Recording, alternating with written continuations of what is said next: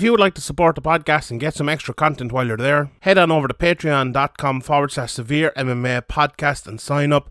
From the rewatch to the Q&A, we will have loads of content every week. So sign up, patreon.com forward slash severe MMA podcast. And now, here's the podcast.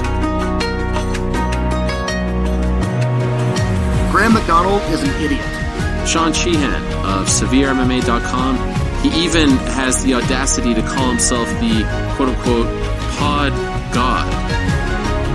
This is Severe MMA. Severe MMA. Severe MMA. Severe MMA. Severe MMA. Severe MMA. Severe MMA. The Severe MMA podcast is finally here. Welcome to the Severe MMA podcast. Here's your host, Sean Sheehan. Welcome, welcome, everybody. It's episode 312 of the Severe MMA podcast. My name is Sean Sheehan, joined today by the Youri Tielemans of Irish MMA Media as we talk about a crazy night in the world of mixed martial arts. And the, the Youri Tielemans of MMA Media will be Graham McDonald as well, who, who joins me here. Before we get into the mad weekend and a big week next week as well, let's give a quick shout out and a literal shout out to our sponsors Manscaped this week because the shouts are sometimes the screams I used to make when I cut myself shaving before I knew about Manscaped. You need to try this out for yourself. The Manscaped Lawnmower 3.0 has been beautifully designed to reduce those painful nicks and tugs. Get 20% off and free shipping with the code severe at manscaped.com. That's 20% off and free shipping with the code severe MMA at manscaped.com. Mean, we need to start uh, talking about and thinking about reducing cuts on your nuts. The Manscaped Lawnmower 3.0 has been beautifully designed to reduce those painful nicks and tugs. It's our third generation trimmer featuring the skin safe technology so that you can keep your bad boys nice and smooth. The Manscaped engineering team obsesses over the technology. They spent 18 months perfecting the greatest ball hair trimmer ever created, the Lawnmower 3.0. When I tell you this is premium, I mean premium. Hold on, do I have it here? I do. Here it is. The battery lasts up to 90 minutes, uh, so you can have a longer shave. The waterproof technology allows uh, you to use it in the shower, so you can keep everything nice and clean. And uh, one of the coolest features is the LED light, which, which illuminates the whole area. And let's not forget about the charging stand, uh, so you can show off you're more loud and proud, and it's charged by USB. So many people have written stories about the Lawnmower 3.0 trimmer and how it has saved their lives. They've even included pictures so that we can see the smoothness for ourselves. You need to try this out for yourself. So get 20% off and free shipping with the code severe at manscaped.com. That's 20% off with free shipping with the code severe MMA at manscaped.com. Always use the right tools for the job. All right, Graham. Uh, here we go. A big night in the world of mixed martial arts last night. UFC 262 went down. First of all, our bets absolutely fantastic. Five out of our six bets came off in the Three uh, out of three for me. Don't forget, uh, I didn't let the side down. you didn't. But in fairness, my one bet that didn't come off was uh, was Charles Oliveira by submission. And Charles Oliveira still won. So like, if you just bet him straight up, it was uh, it was pretty good. But uh, a good night for us. So if you want to sign up, patreon.com forward slash severe podcast, you'll make back your money on uh, on one. You definitely would have made it for the year actually on uh, the last night if if you'd been betting. But um. I, I suppose we'll start. There's no point burying the lead here. Let's start at the main event: Michael Chandler versus Charles Oliveira. I- I- Look, I, I tweeted just before the fight started, like round one is going to be bananas. I thought in the the co-main and the main there would be one round of the year. Watching it back, I'm not sure if it was a round of the year, but it was a fantastic live round. It was one of those rounds you kind of get taken away in, and you kind of you, you forget about it, and you have to go back and watch it to to, to score it or to talk about it. But what a wild fight, and I, like it, I think the thing about this is right. So we're moving into the new era. We're moving into the post Khabib era, an era where. Like I, I think Khabib to, to me and you is a very exciting fighter, but to some people maybe not the most exciting, and also even to people who are the hardcore of the hardcore. It's I think it was getting a tad boring because he was so dominant. But what we had here was an absolute kind of war between two new fresh faces in the UFC lightweight title picture. Now, they're absolutely not fresh faces in the world of MMA. You know, Oliveira been around for years and years. Chandler, obviously, we know as a Bellator champion for years as well. But I don't know, yesterday as well, with, with Leicester winning the cup and the, the fans back and stuff as well, it just I brought a bit of a, an old tear to my old grey, stony eye uh, to see uh, to see that yesterday. And this fight was just. I don't know. It it was it was special in the first round. It was just they went in there and they let everything go. And I, I see a few people like criticizing Chandler about not letting everything go, but I thought he did. I thought he did as well as he probably could have, and Oliveira I don't know if he did as well as he could have. I think he made bad decisions in vital moments. You Why, know, he what you think it is? you know he went for that guillotine after he cut Oliveira, which was just uh, just nonsense. Like it was just there was no chance of him getting that. Um, then he like tried to stand up and gave his back and kind of got away with that. And then when he had him rocked, he was like. We, we didn't make Oliveira stand up. Like, just throughout the fight, I think he made bad decisions in vital moments. Yeah, I, I don't know. I like I think I I think him not st- uh, okay. Him going for the guillotine. Oliveira had kind of taken him down, and I think that was more of like right. Am I going to guillotine? He could have avoided that, and he jumped on it. I thought he, I thought he, he could have got out of that handily enough. And he, uh, you know, Oliveira just been caught, and he you know, um, like, okay, if he gets the guillotine, it looks fantastic. You've submitted the, you know, the submission master or whatever, but just don't even don't even go into that game. Like he nearly he got his back taken trying to stand up a few seconds after uh, the guillotine attempt, and you know, usually that would have been the end. And he did well to escape that, and maybe maybe if if um you know, if he had got out, if he had got that guillotine or he had got out and ground and pounded him, everybody wouldn't have said, said perfect or whatever. But when you when you end up losing the fight, and there was moments where you, you kind of played into his game where you didn't need to, um, I think you know you look back at that and be disappointed in your decisions. Yeah, I, I think okay. You made a point, two points there. I think the guillotine one. First of all, I would say that that guillotine was more a defensive guillotine than an offensive one because he was taking him down. Okay, he could have done maybe different things, try to just get his back and immediately get out. But the problem is. As you just said there, when he tried to get out, when he tried to stand up, what happened? He got his fucking back taken, and that's the problem. he did it abruptly. He kind of like just like tried to just kind of power out of it and uh, wrestler style. And when uh, you know you need a bit more nuance uh, Yeah. than that against Oliveira, he got away with it. Like you're did- fighting but- Oliveira though. Your Oliveira is the nuanced guy. Like, uh, watch any of his fights. Like, I went back and watched the Kevin Lee fight this week, and if you try to scramble with him, if you try to be nuanced with him, if you try to make those kind of slight adjustments to get up, he will catch you in something. Like, you almost have to power out of it and take a chance to get up. That's why Chandler, for the rest of the fight, when the fight was on the ground or when he was just on top of him, was ultra, ultra careful about not being caught in something. Like that, I think people are kind of missing how good Charles Oliveira is on the ground. Like, what did they expect Michael Chandler to do? Just like give up everything and you know hop out of everything, go go fucking you know go for Kimuras and Well, every you know, sort of way to get out against Oliveira. I It's was not saying the, the way he was going to win it was kind of like you know he did a little bit of it where he stood over him and threw the odd that uh, kick good, and the odd punch, but then he just got sucked in a little bit too much. You know, he could have frustrated Oliveira. Like I, I was picking Chandler to get it done late, and I thought like it was looking in the first round like he was going to be able to frustrate. Um, Oliveira um, and kind of like you know when they're on the feet, uh, you know land the land the harder punches. But I just thought, um, you know, he had he had moments where he could have, I think, finished the fight where he was too happy to follow Oliveira down, and he could have made Oliveira stand back up and hit him with a couple more shots. And you know, we've seen Oliveira in the past. Not once he can't get it into his game, he kind of he can fade. And I don't think, uh, you know, I don't think that the execution of the the game plan, if that was a game plan, was was, was very good by Chandler. Even though he nearly got the fight finished, and you know, at uh, one stage. I think what, what's Artem saying? He would been the, the general after the battle. I think that's one. Yeah, like, but I said I said before in the when we were in the podcast last week and the the betting show that he needs to he needs to stay out of the, you know, frustrate Oliveira, make him want to call him into his guard and just pepper him with leg kicks over him and the odd punch and not commit to too much in terms of the grappling. And you know, I think if he had done that, he would have had a, a better chance of winning. But you know, maybe when you do get it drawn into that, though, are you better off not to survive? Like we're forgetting, he did survive. He got to the end of the round. He won the round. He won 10-8 on two cards in that round. yeah, but Like, he could have finished it. You know, he could have finished it. I don't know. I, like I think that's an easy thing to say with hindsight. Like I think if you have the opportunity to finish Charles Oliveira, Oliveira absolutely do. But if you also have the opportunity to get fucking submitted by Charles Oliveira by making a stupid mistake, I would suggest not to do that and wait and bide your time. He saw he could hurt him. He took his time. I think he was trying to do it again, trying to set up something to do something similar again. Like I would not criticize that at all. Like why he was winning the fight at that stage. Why would you give up something to Oliveira? Like if, if Oliveira hadn't gone out and knocked him out after 19 seconds, we wouldn't even be having this discussion. If it was a similar sort of round again, if he kept doing that, like. I don't, I don't know. I never thought that once while watching the fight that Chandler was making any big mistakes. He was like on the verge of like, oh, he should have done this and this and this to, to finish the fight.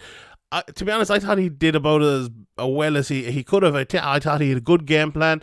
I thought he uh, came out and landed those big shots, which I didn't think he would be able to. I thought Oliveira would dominate in that sort, those sort of positions, but Chandler was able to put on the pressure and land some good shots. I think it's been a, I think it's been a little bit harsh. But on Oliveira, like.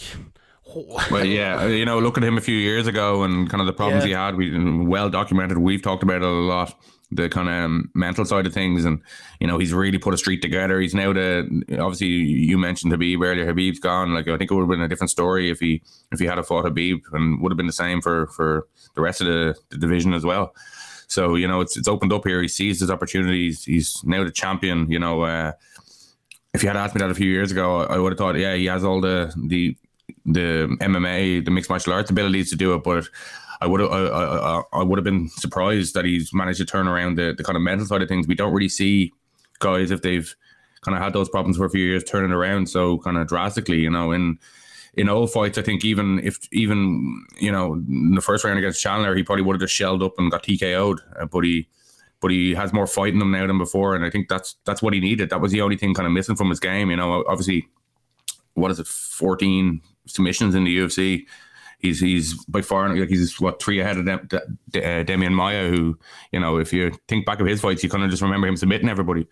So yeah, you know uh, his striking has come on a lot. Maybe he's not the best defensive striker, but he he uses his striking well. Um, and you know, fair play to him. He he he won a fair and square. I I just think Chandler will look back on that and be disappointed in in some decisions. I, I don't, to be honest. I, I think he looked back and said, I threw my shots, I tried my best. He had some success and it wasn't good enough in the end. And Oliveira came out and did very well. And like, I don't know. The first round ends when the first round ends. He won the first round. You have to move on from that stage. I think. Like, I, I, I don't know. I, I just don't see that at all. To be honest, I really, really don't. And watching back the round, and maybe it's because I watched back the round, and I actually don't think Oliveira was in nearly as much bother as maybe I thought live, and maybe a lot of people are kind of suggesting live, and even the commentary. And I'm not criticizing the commentary. I think, you know, you're Yeah, going to get carried maybe away. it's in our, our psyche or in, in the back of our mind about when he does get hurt. It's kind of 100%. I thought that as well. I was like, oh, maybe, maybe that's playing part of it. Maybe if I watched the back, I'd think differently. But at the time, I thought, you know, Chandler just needs to, you know, uh, make Oliveira stand back up and hit him with a couple more shots, and he'll probably be finished. But maybe that's a case of yeah, maybe that's a case of judging the old Oliveira as opposed to this new version. Yeah, and uh, your points on Oliveira, I think they're very well made, but I would disagree a little bit in that I actually don't think he had the skills a while back to get to this point. I don't think he had UFC championship skills. Well, I- he showed it in flashes, you know, he showed bits of it, and then he just kind of, when it started going against him, he'd kind of get away from it. Yeah, but I think he had uh, like uh, I I think he had the jiu-jitsu. Like, like if you look at someone like a Brian Ortega, he had the jiu-jitsu and his striking wasn't great. Now he's added the striking. Let's see if he can move it to the next level, uh, like Oliveira has as well. But I think the not just the striking, but the style of striking and the way he does it and the wild abandon which we saw in the second round, which and not just wild abandon, but wild abandon with kind of a technical base behind it where he throws these lovely straight shots and these powerful hooks because he knows if he gets taken down I, I like I honestly don't think people understand how good Charles Oliveira is on the ground. Fifteen of his last sixteen fights have finished, have been finishes. He is an absolute murderer, finisher in the lightweight division. That's absolutely crazy. Tony Ferguson's the only one um, who uh, hasn't been finished. Now he lost a couple of those fights as well. Don't get me wrong, but Tony Ferguson got the shit beat out of him for the full three rounds against uh, Charles Oliveira, and that's the only person that survived uh, in in the last go- uh, you know in the last eleven years. He's only two decision wins. Crazy stuff altogether. But I think I- I think that added uh, ability in the striking and his uh, coupled with his game plan have made him such a better fighter. But I I 100% agree with you. That ability to uh, adjust mentally, become better mentally, become a tougher, you know, just a, a harder bastard uh, has brought him to where he is. If he didn't have that, if he improved his style, if he improved uh, everything, if he improved his technique, as we saw yesterday, you, sometimes in MMA you'll get hurt, you'll be down, no matter how good of a fighter you are. But it's, you know, I think Michael Chandler said it afterwards. Everyone gets knocked down. It's the people that stand up that we remember. And I think Charles Oliveira, the point yesterday, I think everyone probably thought, oh, is he going to get up? And he fucking did. You know, he absolutely did. I do think uh, I do, agree with you, but I do think he was given the chance to escape. You know, at the end of that first round, uh, he's on all fours and basically, and Chandler has his left hand on his back and he's throwing these terrible right-handed punches. if he just doesn't- I don't think it matters. Punch, if he I- picks if he picks a good punch there, that's that's probably over. Like I, I don't uh, think it matters sometimes. Like if you have the propensity to the propensity or whatever the fucking words to give up, if you're giving up, if you're beaten down, you will find a way to lose. You know, and he, I I think he found a way to win yesterday. He found a way to survive more than finding a way to lose. And you, look, we can say what we want about Chandler and what he did and didn't do, but what Mike or what um, Charles Oliveira did was fucking survive that tough, tough first round, and he survived getting hurt a couple of times. And you know, we, I I think he deserves more credit for that than than anything. You know. Oh yeah, well, absolutely. Chandler. Like you know, he, he was he lost that first round comprehensively. Um, like and you know, coming into the second round, he just he just kind of peeled himself off the floor. So he he did absolutely brilliantly to turn it around so quickly. I just think in that moment, in them, them moments at the end of the first, if he if he makes Oliveira stand up against the cage and hits him with a couple of big punches, he's probably finished. And if he instead of kind of flurrying that right hand, if he if he picks his shot nicely, I think he probably puts him away as well. But you know, Oliveira did move his head and did, even though he was kind of on all fours, he was kind of making it a little bit as much as difficult as he could by moving his head. So you know, fair play to him there. I, I just think it was. I do think I disagree with you. I do think it was a there was a big chance missed by by Chandler at, at the end of that first round. A big chance missed. You know, you usually see like a, a upper echelon guy, like you know, kind of be a little bit more composed and take that opportunity in that moment. Yeah, I, I, um, I still think I, I don't know. It's fair enough. We disagree, no problem. I, I still think he was just a little uh, like when you're fighting Charles Oliveira, he is that's the X factor. Like if if Michael Chandler was fighting Conor McGregor in that position, I would have probably said the same because like McGregor good on the ground and everything. I think underrated, but like he's not Charles Oliveira. You know, he's not going to catch you in a fucking leg lock or a guillotine or uh, like immediately. He might he might be able to do it if he's given the right opportunity, but he is like or anyone else. Even I think even a Tony Ferguson who's a very good jiu-jitsu guy or anyone in that division. Yeah, very good. Um, yeah, We'll get to that. We'll get, we'll, we'll get to that. But uh, yeah, I just think Charles Oliveira is extra. But anyway, like if people miss the fight or anything, I'll give just give you a quick run through what exactly happened, and we, we'll uh, we'll move on after that and maybe talk about what's coming next. But so the fight started. Charles Oliveira gave uh, some lovely low kicks. Um, Mike Chandler hurt him with a big left hook, um, and nearly got the guillotine on Charles Oliveira. Charles was forced to forced to defend, uh, got out, and then took Michael Chandler's back. Um, Chandler kind of stood up with Oliveira and And he's back slammed and him tighter yeah, into it. Oh, Slammed it's him back just- yeah. tighter into it. That and look, he made um he made Chandler defend. Chandler did a great job of defending. That's why I thought it was just a 10-9, but there was damage. He cut him over the eye. He hit him hard, and there was dominance in large parts of the round. So if, if it's a 10-8, there's two Uh, two D's I, there. I thought it was 10-8 because I like obviously it's going back to what we were saying. I thought he was basically on the verge of being finished uh, with the right shot, but like it's one of those that's it's very close, like to a 10-8, 10-9. Like you can Yeah. I can see it both ways, but I probably would have would have lent a 10-8. Yeah, I thought there were some good shots from Charles Oliveira in the back, but Michael Chandler did power out. Uh, they both got up, then big left hook kind of half dropped him again. There was some shots on the ground. He went into the guard, missed a lot of shots. Um, Charles was kind of going for the arm and defending himself more than anything with that, and uh, like almost nothing landed in, in the last minute or so. And in the second round, Oliveira came out and he just went forward and landed a few big left hooks and Chandler got hurt by one immediately. Charles Oliveira did a great job of kind of following him as he was hurt around and then landed another couple. And that was all she wrote. She, the referee came in. I think it was uh, Dan Yeah. Glad. It was a good stoppage. It was absolutely. It was like. Chandler was just looking for a couple of seconds to recover, and as Oliveira just wouldn't give it to him. Yeah. You know, that was just he seized the moment, uh, like you know, very well. I think what Chandler kind of didn't do in in in the first round uh, in that moment, but Oliveira, you know, he's he's you know definitely massively improved his his striking. You know, that was that was a pretty nice left, nice little left. Uh, Uh, you know, we haven't we've seen kind of him use the strikes to make it awkward and kind of suck guys into his game. But I think recently we're seeing definitely that he's um he's much more well rounded and he's you know he's a, he's a, he's a problem for anybody just because of his jiu- jiu-jitsu he's always been but now he, now he can cause problems for people on the feet as well and uh, he seems much more confident there than, than he ever was, and you know, even though he's he's been around for a long time, I still see him improving. He seems to still be improving. Um, so yeah, you know, fair play to him. You know, uh, he's been he's been written off before. You know, these young guys come in, and sometimes it uh, sometimes you need to take the the long road and the hard road to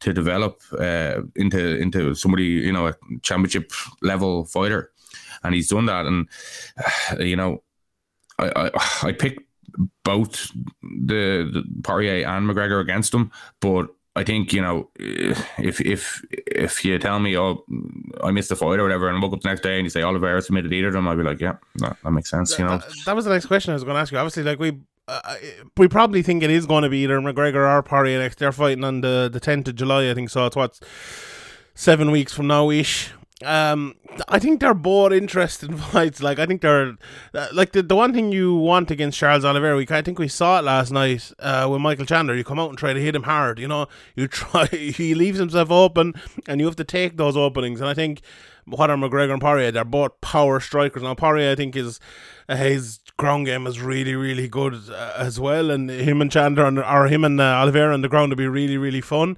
And uh, obviously, you know, with McGregor, he's very good takedown defense and but McGregor said himself in the past, even after the Floyd uh, bout, he was like pressure fighters are are uh, are something he has to deal with and something he has to get better at, and uh, you know that's exactly what Oliveira is. I think that that'd be an interesting matchup. But would you so you you would you pick Charles Oliveira to beat both of them at this stage, or uh, no, both of them uh, to be Charles Oliveira? Yeah, I'd pick both of them to pick Oliveira, but uh, he definitely has methods of victory in, in against anybody in the division. You know, he it's an interesting kind of fret. You know, you were mentioning about Khabib there, uh, maybe being a bit boring. I don't even know if it was that. It just kind of.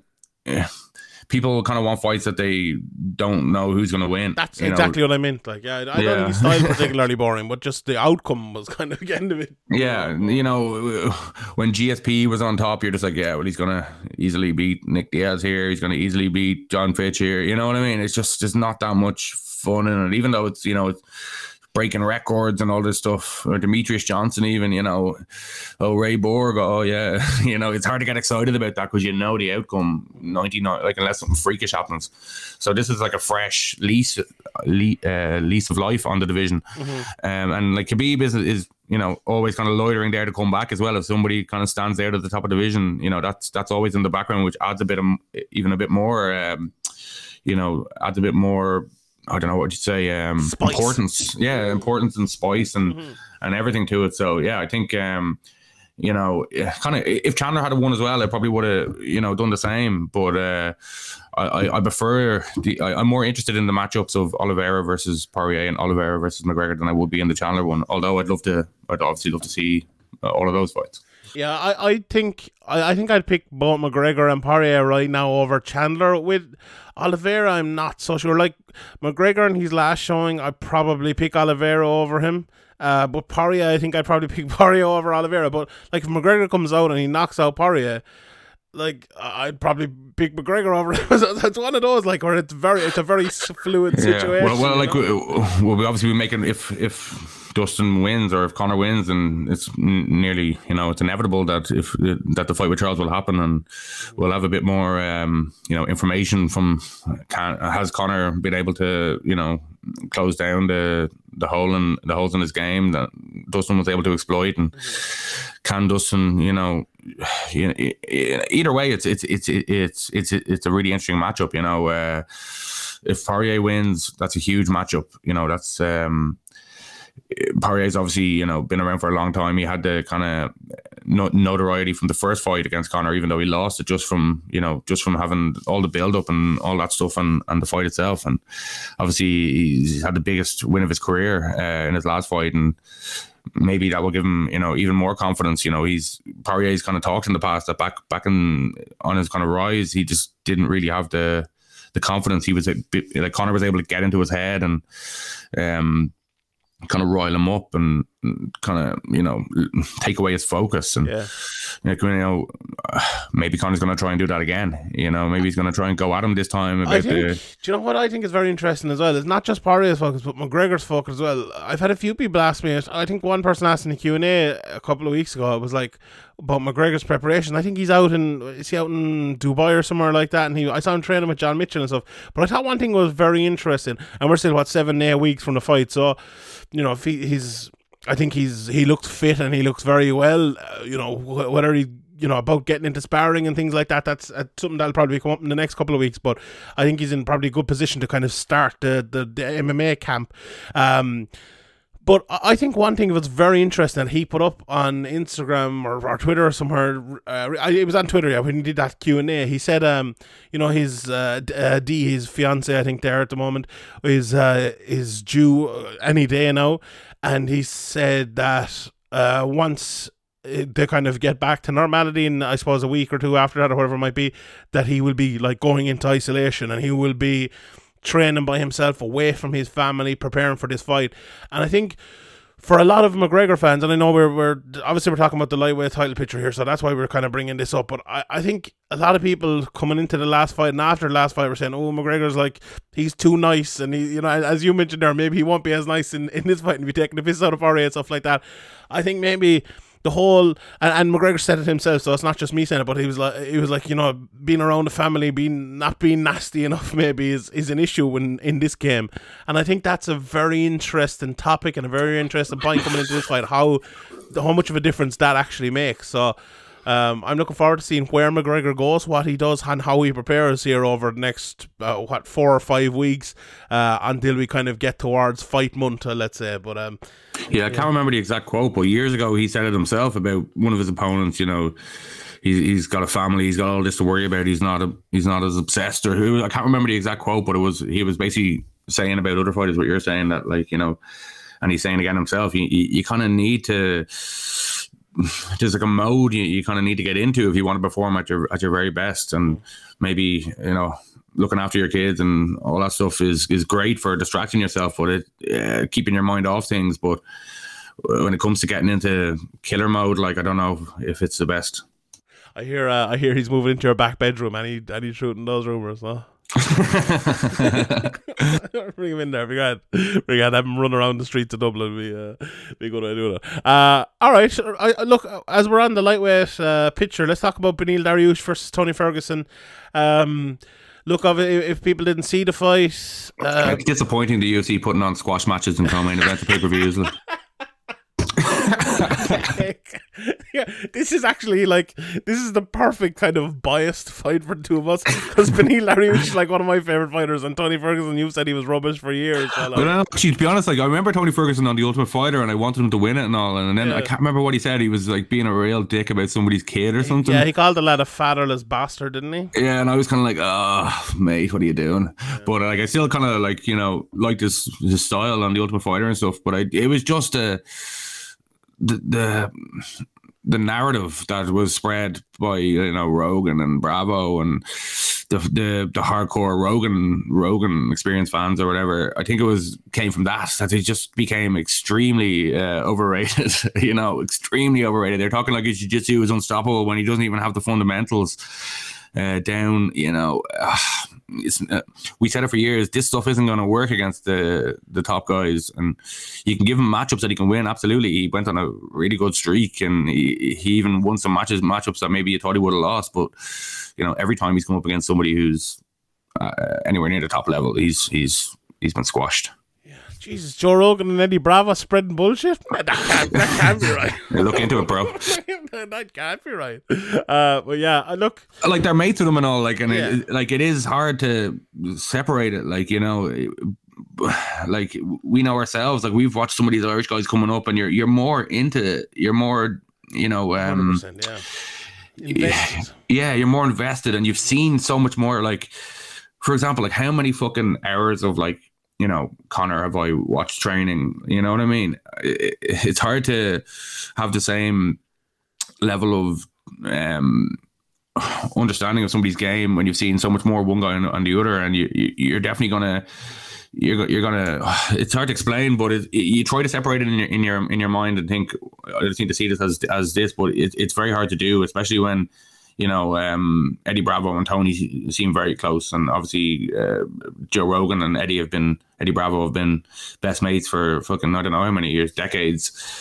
So yeah, obviously they're gonna hype up their guy, but I think people kind of forgot to to take it with a pinch of salt because it was their was his his best mate. It, it happens. know? It happens in every sport, I think. To be honest, like Gary Neville says something on television, or Jamie Carragher says something on television, people just Oh kind of buy it. Sometimes like, I you hear them say it. I'm like, that's not what happened. But now I know that's going to be the narrative. I'm like, oh fuck's sake! I know that's going to be parroted on all the podcasts and all the all the people are going to think this, even though it's just completely wrong. Like, Yeah, like uh, it's a totally different but like Jamie Carragher didn't put Gundogan in his team of the year this year, and I was like, are, you- like he was arguably the best player in the league this year with you know a couple more. He didn't even put him in his who did he year. put in ahead of him?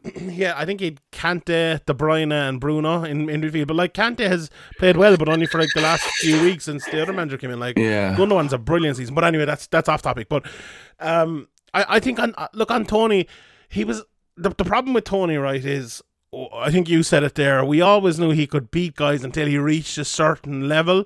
Um, and when he did reach that certain level, I think it was as he was almost on the, you know, as he was declining, let's be honest here. And it, it made it look even worse. Like, I think if he had, and the problem as well is the first of those guys were who he lost to was Justin Gaethje, who beat the living shit out of him. And then he went in against Charles Oliveira, who beat the living shit out of him as well. And then he gets in against Beneil Dariush. And uh, Beneil, like, landed a few shots. But I think if if there's any fighter from last night that you're thinking maybe could have upped the, the pace a little bit and gone for the finish, maybe it is Beneil Dariush. Well, he was in cruise control from Yeah, from the first minute. it. You know. I think he took it a little bit easy on him. Like he landed those two overhand lefts, and I think he hurt Tony. And you could see like Tony's a guy who's always like taking shots and kind of being rocked a little bit by him, but kind of always came back and, and come out swinging again. But I, I don't think he was here as much. Yeah. And uh, I think like when you when you're on like an 8 10 fight win streak, it, the, the momentum is with you, and you have like even more confidence. Like these guys are very confident and believe in themselves, but you're you you kind of seem to get this invincibility feeling, and even if it's going badly, you think, oh, I just need to, I just need the, this moment. But I think, I think Ferguson knew what was happening. It was like deja vu for him. You know, he was like, oh, here we go again, and Yeah. he played it safe, and Dariush was. I think Ferguson played it safe, and Dariush was happy. He's like, "If you want to play it safe, I'll just completely dominate you here, no problem. I'll take this this handy victory here." Um, you know, against a very highly rated guy, and catapult myself into the into the title picture with with no risk, basically no risk to myself. Yeah, it was it, it was really an easy win, a total domination for Dariush. That that and that's the only reason why As I thought- expected, though, like Yeah, uh, as expected. Yeah. I, I like I, I wasn't hundred percent sure to be honest. I picked Dariush and I thought he'd win, but I wasn't hundred percent sure Ferguson wasn't just like ill prepared for his last fights and came up against people like really really good. I d- like I like Dariush. I don't think he's as good a fighter as as Charles Oliveira at the moment anyway. And Justin Gaethje is a different sort of fighter, but um. The way Gaethje fought against Ferguson was always going to be more devastating than Dariush did, unless Dariush caught him with a big shot and knocked him out. But um, yeah, I look when you look at Dariush, his striking is very, very good. His wrestling is fantastic, and his jiu-jitsu is one of the best in the division. It's absolutely brilliant. And like he's better in all those areas than Tony Ferguson. The only area it probably isn't is, is the chin. And Tony Ferguson, I, I like I can't really remember Tony Ferguson landing one punch in him throughout the whole fight. So when that happens, Dariush is, is going to win the fight. There's there's just no two ways about it. Um, but look, a good And you know, we saw like Freddie Roach and stuff in in Tony's corner. It's uh, you know trying to change it up. It's kind of this late in the game. I don't know. Um, he seemed to be trying to use head movement at times, but he wasn't firing any shots. So uh, I don't know. It, it was just. Um, it was a very lackluster performance from Ferguson, um, but uh, most of that was due to to Dariush just being superior everywhere, basically, as you said, and being happy to just you know if if not panicking at all, being composed. If Ferguson was going for some kind of strange choke that uh, you know that usually you wouldn't see or there's a low percentage he just he just waited it out you know he didn't let ferguson create a scramble from it he was just like nah i know i know this is not isn't threatening, you know, but maybe a, a guy who's not as comfortable or respects Tony's grappling skills maybe too much might have, you know, left Tony create a scramble there or something. Yeah. So I think he was patient, composed, and happy to just He dominate. tore the and knee off him as well Be one stage. safe in the fight. Yeah, he, he cracked Tony's knee, and Tony refused to uh, refused to tap the Hardy Falcon. I know what he's built of, but uh, look, I, I think uh, Dariush is another one who a lot of people thought might never get here. He was getting knocked out. He was getting his chin checked a lot in fights, and then he changed up and he became a better fighter. And he doesn't look as half as vulnerable as he as he once was. So, I, you know, absolute respect to him for that. Um, and yeah, he's uh, like I think he maybe slightly missed an opportunity to propel himself even further up uh, the uh, the lightweight uh, the lightweight chatter, but um, you know he didn't manage to do it. He gave a weird post fight press conference or post fight interview as well, which I don't think really did him any favors either. So. Yeah, it was. Look, it was a good win, and I, I think as well. One last point before we move on from this fight. Uh, fight, I think the analysis of Tony Ferguson has, as we discussed a few minutes ago, has been wrong for like uh, almost his whole career, especially his whole career when he got to like the on this streak and got towards the top level. But I think it kind of continues to be wrong because I, I said it there. I think he's past his prime a little bit, but it's also due to the matchmaking he gets. And now people are saying like, oh, it's just because he's it's not the same Tony. Like uh, Ben Askren as well when he came to the UFC. Oh, it's not the same Ben Askren. You know, even though he fought a guy who was like older than him and out for the, the same amount of time. It's, it's a like that. very similar. It's a slightly older, very Yeah, similar very thing. similar. Like, it's not as if like this happened out of nowhere. Like me and you, literally been talking about. Like Yeah. me and Niall McGrath were arguing about this fucking ten years ago or whatever it was. yeah, well, five years ago maybe. But yeah, You I- know what I mean? Like this has been a long thing. Yeah. Like you know. It really has. Like, yeah, it really has. The, the uh, like the if your analysis was he was the best in the world and now he's past his prime. And he's only losing fights because he's past his prime. I think both those pieces of analysis are wrong. I think he was a very good fighter who was never the best. Now he kind of got shown up against that, and now he is passing his prime. And like there, there's been a drop down in the level of you know, competition, say from Gaethje to Oliveira. Well, you know, obviously not now, but what we thought at the time to Dariush again, uh, and he has he's gotten worse in each one of those fights. So. Yeah, look, it's it's unfortunate. And Tony Tony was a very good fighter. You know, he was a top five, top four, three fighter in the UFC for a long, long time. Um, but he was never the best, never. So the rest of the card here, we'll run through it pretty quickly. It was, it was, I thought it was a, a pretty good card, but um, Rodrigo Bontorin missed weight for a weight class above where he was at, but it was at relatively short notice. And he beat your boy Matt Schnell, Graham, um, 30 27 all around. Oh, no, there was 129 28. I think it was the third round, was kind of close in that one. Uh, but Bontorin just basically landed the more powerful, more impactful shots throughout it. Uh, and we were in Texas as well, so there were a few odd cards in this because they have judges. 30 who- 27 the wrong way. yeah, they have judges, and that look that can happen sometimes. But in this, you know, in certain cases No, here, this wasn't. Yeah, this Yeah. wasn't one of those cases. no.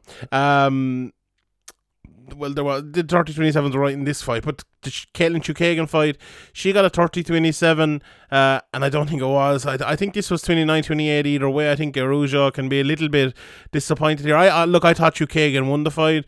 Uh, I don't want to go, uh, it should have been a split, but like, you know, it's it's one of those where it could have been a split, you know. It, Ah, here we go. You go mad if fucking your boy DC said that. I know. That makes no fucking sense. I know it makes no sense, but you you know what I mean though. It was one of those fights where it was 29-28 either way. There was I think the uh, the first round was the close round. Araujo won the second it round. depends what you like, or it depends what you think is scoring a little bit more than the other. I yeah, I, I I don't know. I, I I don't think it's that. I just it depends on what you see and what um you know what uh, in a, look in around like the first round. What right? you put more weight behind. uh, I. I, yeah, but it's not necessarily like people say. Oh, is it? Oh yeah, you put more weight behind the volume over the power. No, it's not that. If there's power there, you the power wins.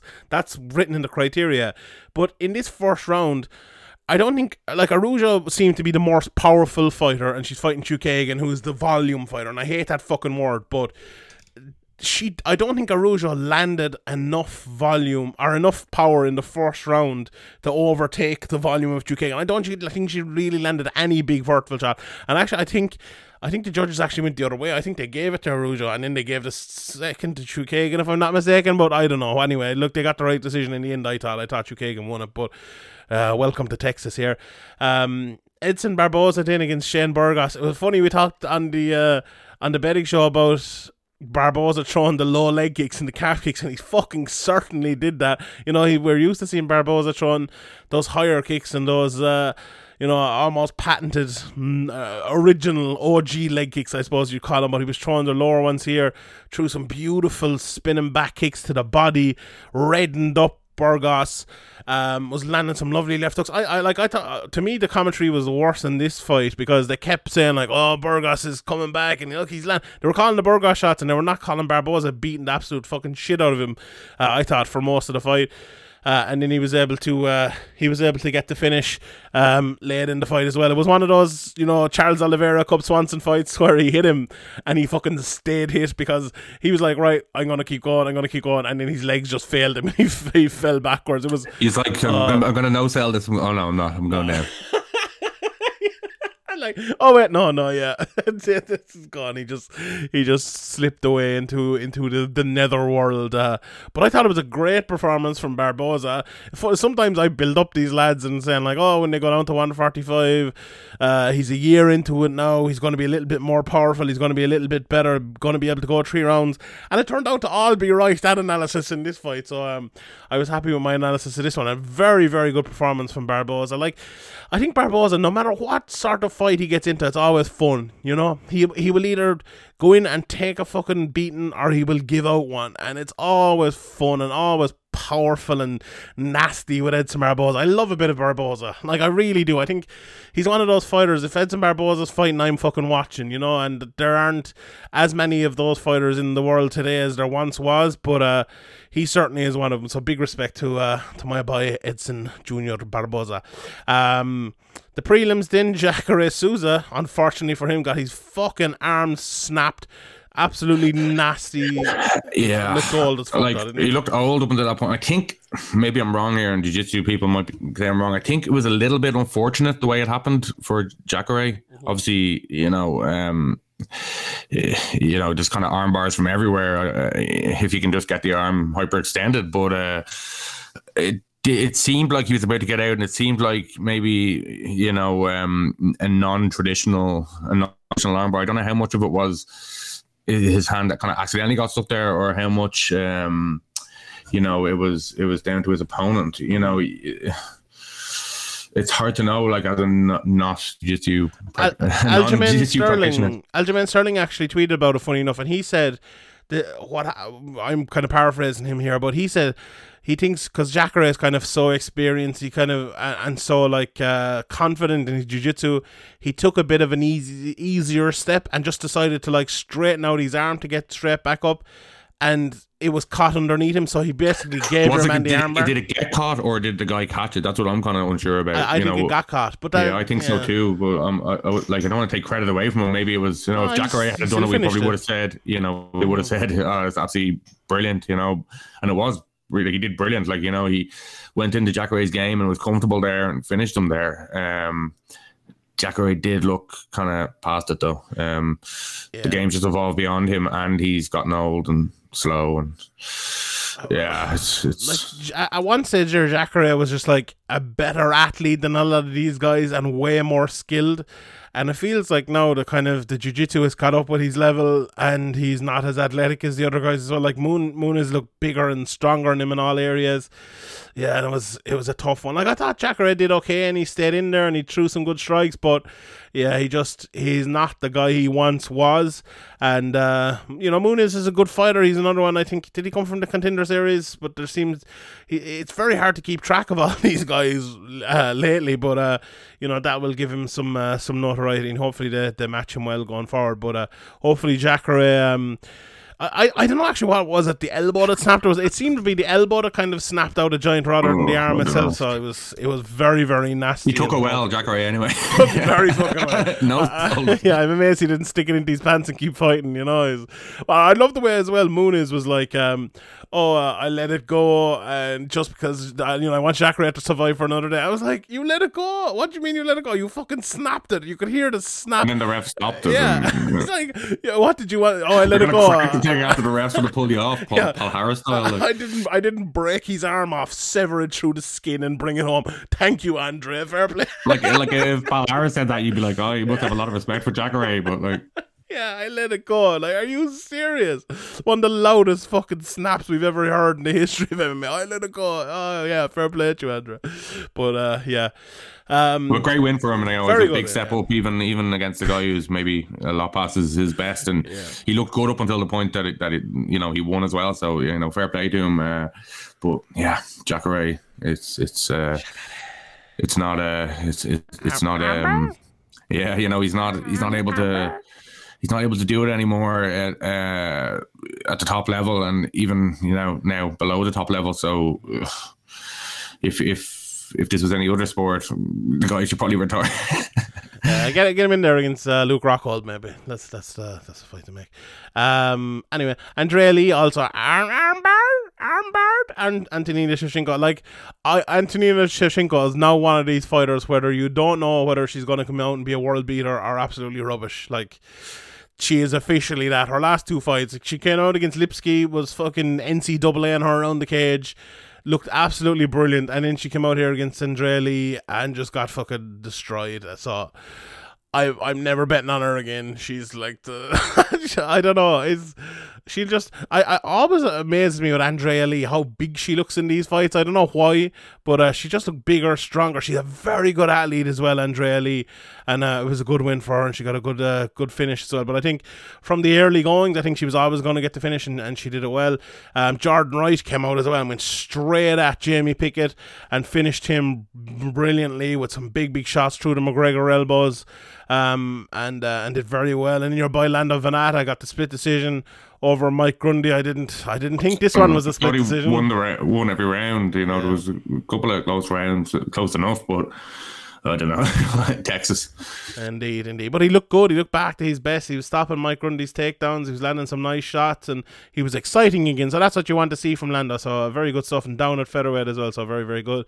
Uh, Priscilla Cachoeira beat Gina Mazany. Gina Mazany had James Gallagher in her corner, uh, and she had a good first round, but then she wilted and got very tired in the second round. And Cachoeira uh, managed to get the finish. I I thought it was a bad stand up from Mike Beltran in this, and I I encourage more stand ups. I think there should be more, but I think this one was too Yeah, soon. no, yeah. I don't And like them unless, unless it's stoppage. clear that you know the guy is basically just stalling on purpose. You know, I think you should have to get up. You should, you know what I mean. You should have to work your way out of there. But I, I definitely didn't agree with. I don't. I don't like many stand-ups. Yeah, and I, I thought it was a late stoppage too. Like Mazany, she She kind of called it off herself, did she? yeah, I think. but then he let her take like six or seven more shots. I, I don't like that. You know, I, I think Mike Beltran.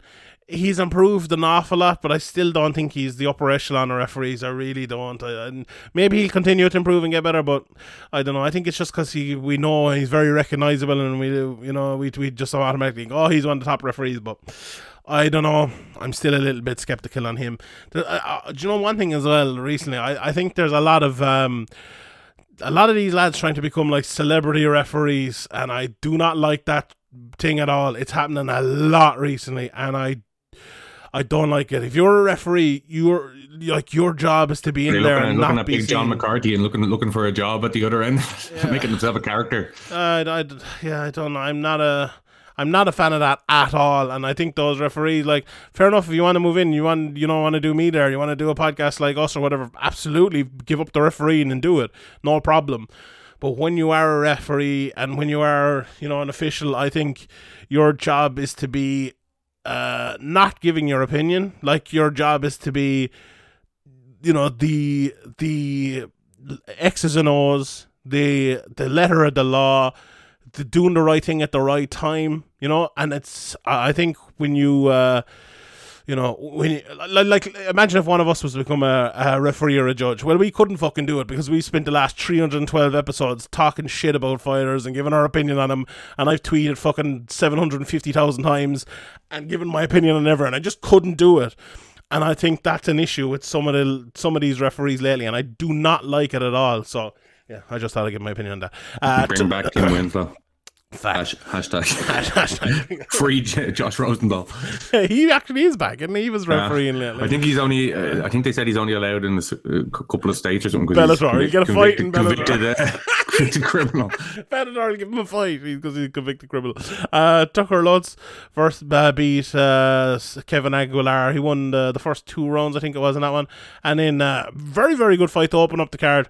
Uh, Christos Giagos, or whatever you how you pronounce it, beat Sean Soriano with a Bravo Yeah. choke, it says here. Sean Soriano actually looked, Looked like brilliant a lot better than, first uh, yeah. than I remember him. You know, uh, sometimes a little stint outside. Uh, you know, sometimes it can be the end for outside. Sorry, outside the UFC can be the end for some some people. But uh, yeah, uh, you know, he's he went he went he lost in the, to Rosa in the UFC was caught had a victory and then lost two, and you're thinking maybe you know this is he might not be getting back to the UFC, but he's he's gone on. You know, he, he lost one since then, but he's gone on five and one since then. Made his way back to the UFC, and he looks a different. You know, his, his crisp striking. He looks a different fighter. He looked like he was he was going to cause a lot of problems, but in the end, obviously, he got uh, D'Arce choked in the, in the second round. But uh, he definitely put up a much better fight than I expected. 100%.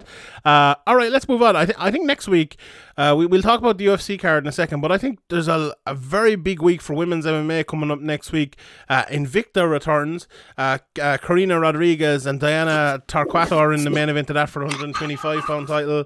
Um, and they have some a lot of good up and comers as well on that. And the, the 105 pound atomweight title is on the line as well on that card. So I'm looking forward to seeing Invicta back. You know, myself and Ian have talked about it in the Chasing Pack three or four times already, and we'll continue to cover Invicta over there. I believe they're going to be on YouTube around here, but they're on AXS TV, and we will let you know exactly where they are. But the the initial. Uh, um, the initial uh, press release said that they're going to be online anyway in uh, in Ireland and around the world. So I'm looking forward to seeing Invicta back, and I'm looking forward to seeing how they look kind of not connected uh, to the UFC and uh, you know getting two title fights back, and they've always done a, a great job. So I'm looking forward to seeing that, and also in Bellator, uh, Bellator two five nine.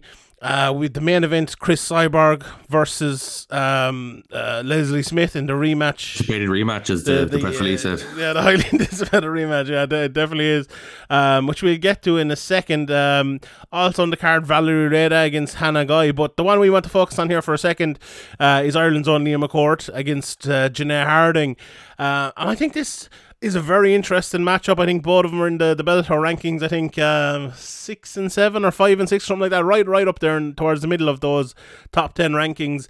Um, watching Janay's Janay Harding's fight, obviously she fought um, Sinead Sinead Kavanagh. Kavanagh. got- Sinead Kavanagh got cut Yeah, in that fight, was yeah. winning before it. But I look, I think what Janay is good at.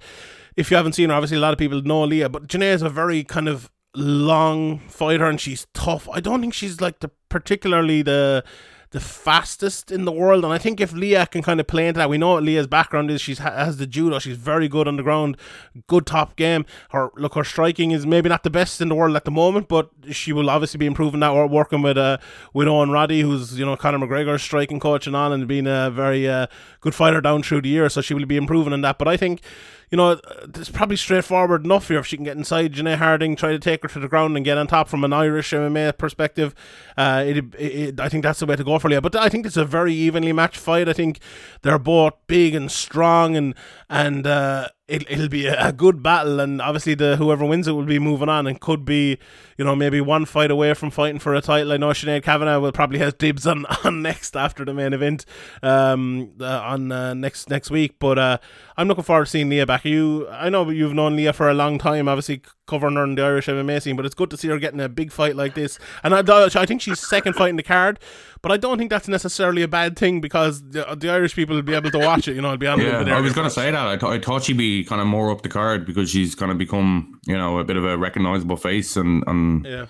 on the broadcast and stuff like that. So I, I was a little bit surprised with that. And you know, um, Harding is six and four, but she's she's shown in the in the Sinead fight that she can hang. I think like you know Sinead was winning that fight and maybe could have continued, but you know it's on the record. It's there. It's it's, it's a good win.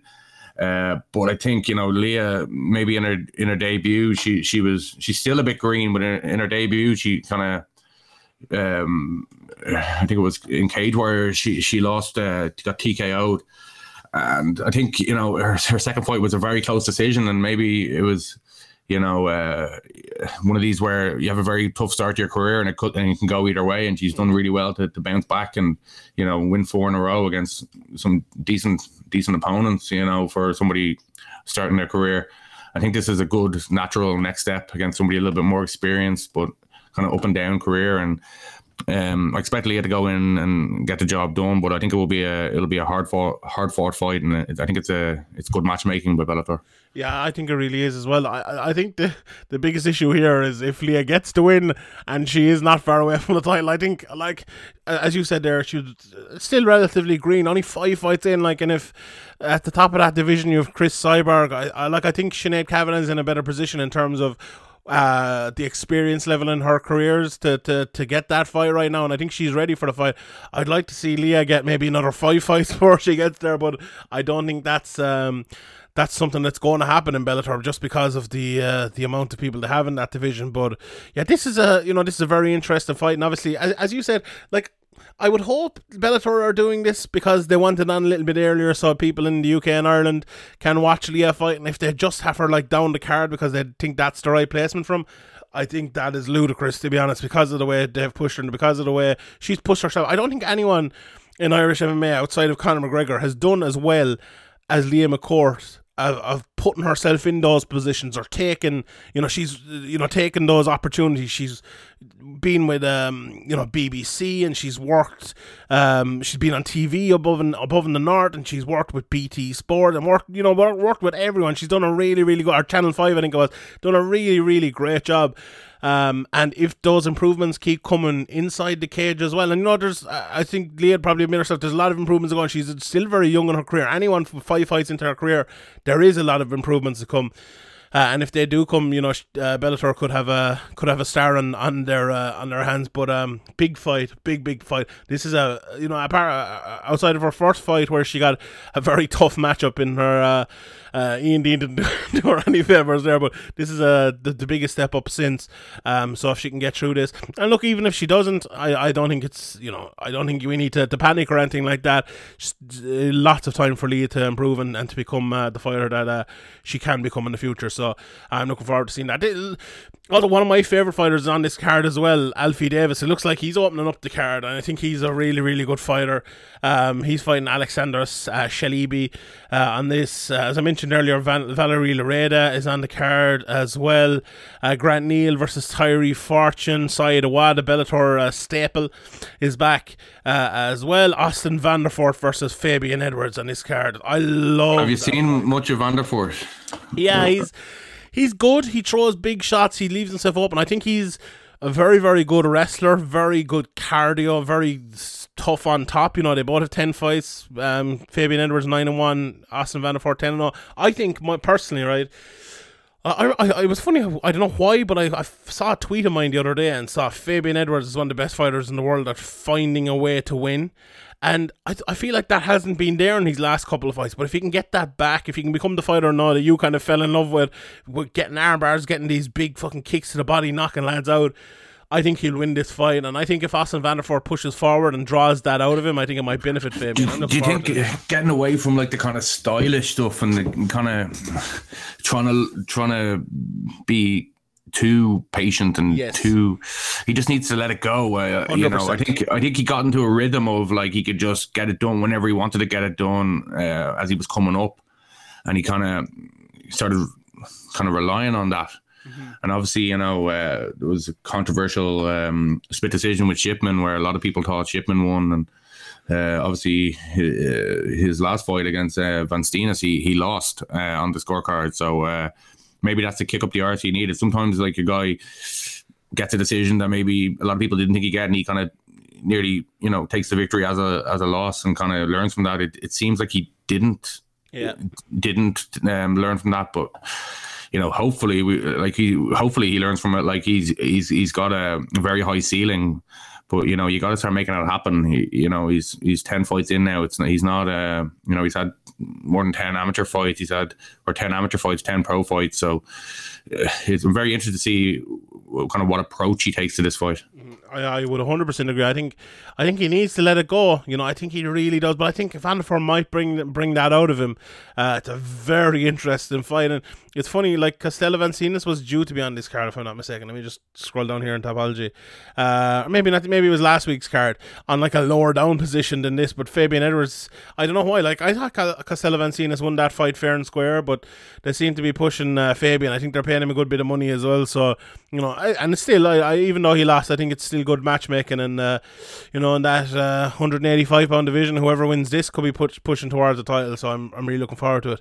Um, your boy Darrion Caldwell as well as on this uh, card against uh, Leandro Higo at 135 pounds. Maybe we could see the winner of that fighting uh, fighting Yeah. James Gallagher, you know, or something like that. So or Brian. Moore. Yeah. You know, Caldwell just, he's a great wrestler. He just, the submission, he, he seems to get himself into submissions. Yeah. Um, you know, this guy is a jiu-jitsu guy. He's coming off submission wins, uh, a submission win over Bandejas. You know, maybe Bandejas isn't isn't the best on the ground, but uh, he went through him quite easy on the ground. And before that, he, he- he had a guillotine uh, choke against Sean Bunch. You know, this is a this is a rematch. Um, Caldwell got the got the the guillotine over him the, the last time, but uh, I think you know Caldwell should get it done, but I'm I'm uh, I'm not as high on him as I, as I used to be. I think uh, you know he's had time to kind of close these these holes in his game, and he hasn't really done it. Um, maybe maybe he still will, like you know, but. Uh, I don't know. I don't think maybe Caldwell's going to re- realize his potential, but you know, uh, he, you know, Adam or sorry, not Adam, AJ McKee, Adam McKee, AJ McKee, and um, uh, you know, losing to him with, with that modified kind of crank uh, from the guard. Yeah. You know, it's not really any shame in that, but I just think maybe you know he- he's always going to have this problem in his career, and he's never going to kind of be the fighter that maybe I, I thought he was going to be when we when he first kind of emerged as a as a prospect. Yeah, I- look, I think he's a good fighter, and uh, yeah, he's. I, I would tend to agree with that. Um, and Higo might be the guy to kind of bring that out of him. But like, I think I think it'll be a good fight and uh, a good co-main event anyway. As Cris Cyborg did against Leslie Smith. Look, I all think we we, we all know how this is gonna go. Yeah. like you know, this is already even before it happens. You know, Jacare versus Camozzi too. Kind of we. uh, Look, Leslie's just way oversized here, fighting at 145 pounds. She's probably more of a 125 pounder. Um, you know, Cris Cyborg is probably just going to come out and knock her out in, in the first or second round. Um, so yeah, that's you know.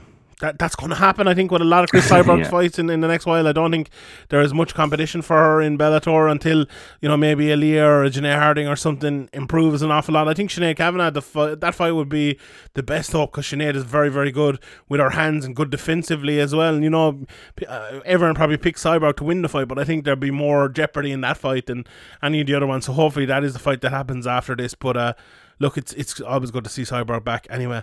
Um, Right, before we go, the the um, UFC card for next week is actually a pretty good one. Main event: Rob Font versus Cody Garbrandt, Jack Hermansson versus Edmen Shahbazyan, uh, yeah, uh, Xiaonan Yan against Carla Esparza, which could be a number one contender fight at 115 pounds. Um, ben Rothwell is on the card. Oh, uh, Chris Bennett is on. Uh, Chris Barnett even is on this as well. If you don't know him, he's. He kind of is a bit a bit of a meme going around the Beast Boy. He's like the Huggy Bear lad he, who has been really really good for the last couple of years and getting some uh, getting some good wins out in uh, out in fucking Road FC and places like that. So it'll be very very fun to see. Uh, to see that fight uh, going down, and uh, you know, there's some Yancy Medeiros is on the undercard as well. He's always value for money. Court McGee on the undercard here as well. So, what, what do you think of um, first of all Jack Hermansson versus Edmen Shahbazyan? Obviously, Edmen trying to bounce back here from the first loss of his career, and Hermansson as well. Uh, a very good fighter. I, I would just about pick Hermansson here based on like Edmen kind of getting found out a little bit in his last fight. But if he's at his best, it could be a fun fight. you know, maybe it was a bit of a bad day at the office, but uh, against Brunson, but uh, I, I don't, I don't know, I wouldn't have much confidence. Like this is a hard fight to pick, but I, uh, like, I wouldn't be able to pick either guy with much confidence. you know, Hermansson's definitely, you know, uh, a good fighter. He has some very good wins, like, you know, uh, Dave Branch, uh, Jacare, Gastelum. But yeah, I, I, I'd probably pick him to win a, dec- a decision here, like, uh, based on Edmen's last fight. But if Edmund came out and looked like uh, kind of the prospect he looked before, then you know he's he he he's uh he's the pick. But I, I think we kind of a lot of people kind of maybe got a bit carried away. Where sometimes like when when nice matchups and you, you obviously always say you want to see a guy kind of challenged and see how they react, and he didn't really react very well. Yeah, I, I think I'd uh, pick Hermansson as well here, and I think I'll pick uh, Yan as well to be Carla Esparza. Although Carla's, you know, a bit of an Indian summer in her career there. She's done a, a great job in her last few fights as well. So she can get the fight to the ground, uh, you know, and, and keep Yan there, I think she could have a chance. But I think Yan is just, I think she's a well-rounded fighter. She's good in the feet, and I think uh, if she can land a few shots in Carla, she'll win the decision here. Uh, and the main event, I, I find this main event a little bit hard to uh, to pick. To be honest, I, I look, I think we know what Cody Garbrandt is. He is a very, very good striker, very technical striker.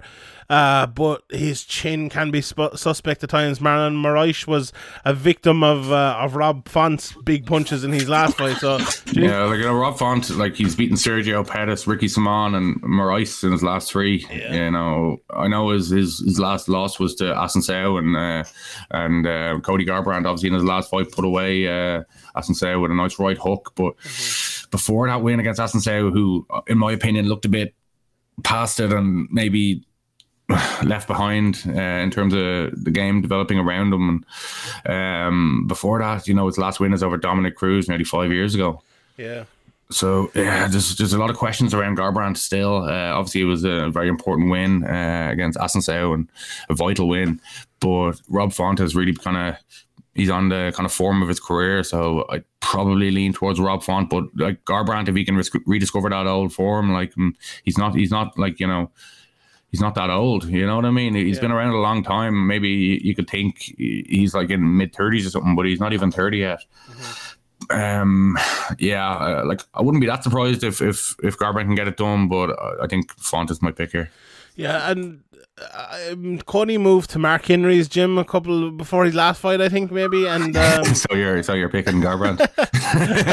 well, no, Font, you mean? But uh, I don't know. I thought it was a bad move, but maybe you know. But what happened in his last fight? Maybe it's a good move. I, I'm going to pick Cody, to be honest. Um, but uh, with no great confidence at all. But I, I do think it'll be a good fight. I think both of them are fun, and Cody, like Cody, sometimes he tries to come out and be all technical and all, but usually lads just He try him in. himself, he absolutely can't help himself. So yeah, I'm uh, I'm looking forward to. Dominick Cruz, I think it was such an important fight. Like you know, it was the title and Yeah. all that. He managed to like. I think he trained or he'd um, imitated Dominick Cruz for training Yeah. for other, and he was he So just kind of had, with it, wasn't he had the muscle memory, yeah. Yeah. But otherwise, and throughout his career, he uh, he gets involved in the in the gunslinging. I think the the thing as well with that Cruz fight is Cruz is not a guy who kind of wants to draw him into like a a, a, a fight where he's going to test his shit and try to knock him out, which I think most people are since that. Cruz kind of wants the, the decision with him,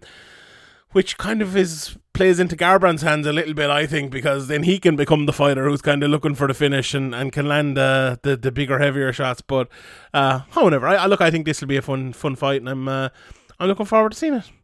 Drinking with the boys. Hanging with the boys. or hanging with the boys. Uh, also, he's he fucking attacked Conor McGregor in the middle of the TUF gym as well. So, you know, he's a he's a head case, God, he is. But you're Jesus, you have to. Uh, he, he was defending his, his mate who turned out to be uh, Yeah, not his man. Yeah. yeah. In fairness to him, he was he was trying to be noble. What did your man say then afterwards? He's like, uh, "I'll make you wet your underwears" or something. What did he say? um, oh, I can't remember Oh God, something about your your under underpants. Yeah, I can't remember. Fucking TUF is coming back. I'll take your underwear or something. Uh, well, You talk there. I'll try and try and find the quote. what a, what a show though what an absolute what an absolutely fantastic show TUF was at times terrible for like the last 20 seasons apart from like one but uh it's coming back soon actually um Uh, take care of your underwear. that was Care it. your- I did a I'm gonna great job fuck of you, man. time. what? What? what oh it. God! What a what a man! Uh, all right, we leave it there. what a what a way to end it. Um, also, as well, actually, if And you- ev- ev- do you remember the best part? Everybody was like, "What?" It kind of like broke the whole tension. Everybody's like, "What?" yeah, everyone's like, well, yeah, exactly. Wait Um, a second, what? While you're preparing for next week's card as well, get your uh, picks in over at Five uh, Fight Picks, the app. Download the app on iOS and Android. Go to fightpicks.com, get the app there. Uh, if you fancy Garbrandt, pick him to win. I, I fancy Garbrandt knockout, so pick that. Uh, or, uh, you know, pick the whole card. We go with the, the UFC main cards. And I think we have another two or three weeks in this year, and we're going to we'll be crowning a winner of the Fight Picks app then uh, at the end of uh, of May. So get your picks in. Don't forget your, uh, your a week like Graham did a couple of weeks ago. Stay right up towards the top. So um, you can create your own leagues as well, and you can sign up to their premium uh, if you want to as well. And some great, there's some great stats there. I'd really uh, encourage people to download the app. And if you haven't been on it one as well. recently, I think the last update really changed the, the, the layout, the design, much easier to use, and definitely a big improvement. Yeah, 100%, 100%. Uh, all right, we leave it at that. Thanks, everybody, for listening. And all that's left to do is give the inspirational quote of the week There is no wealth but life. We'll see you next Tuesday, or probably Sunday.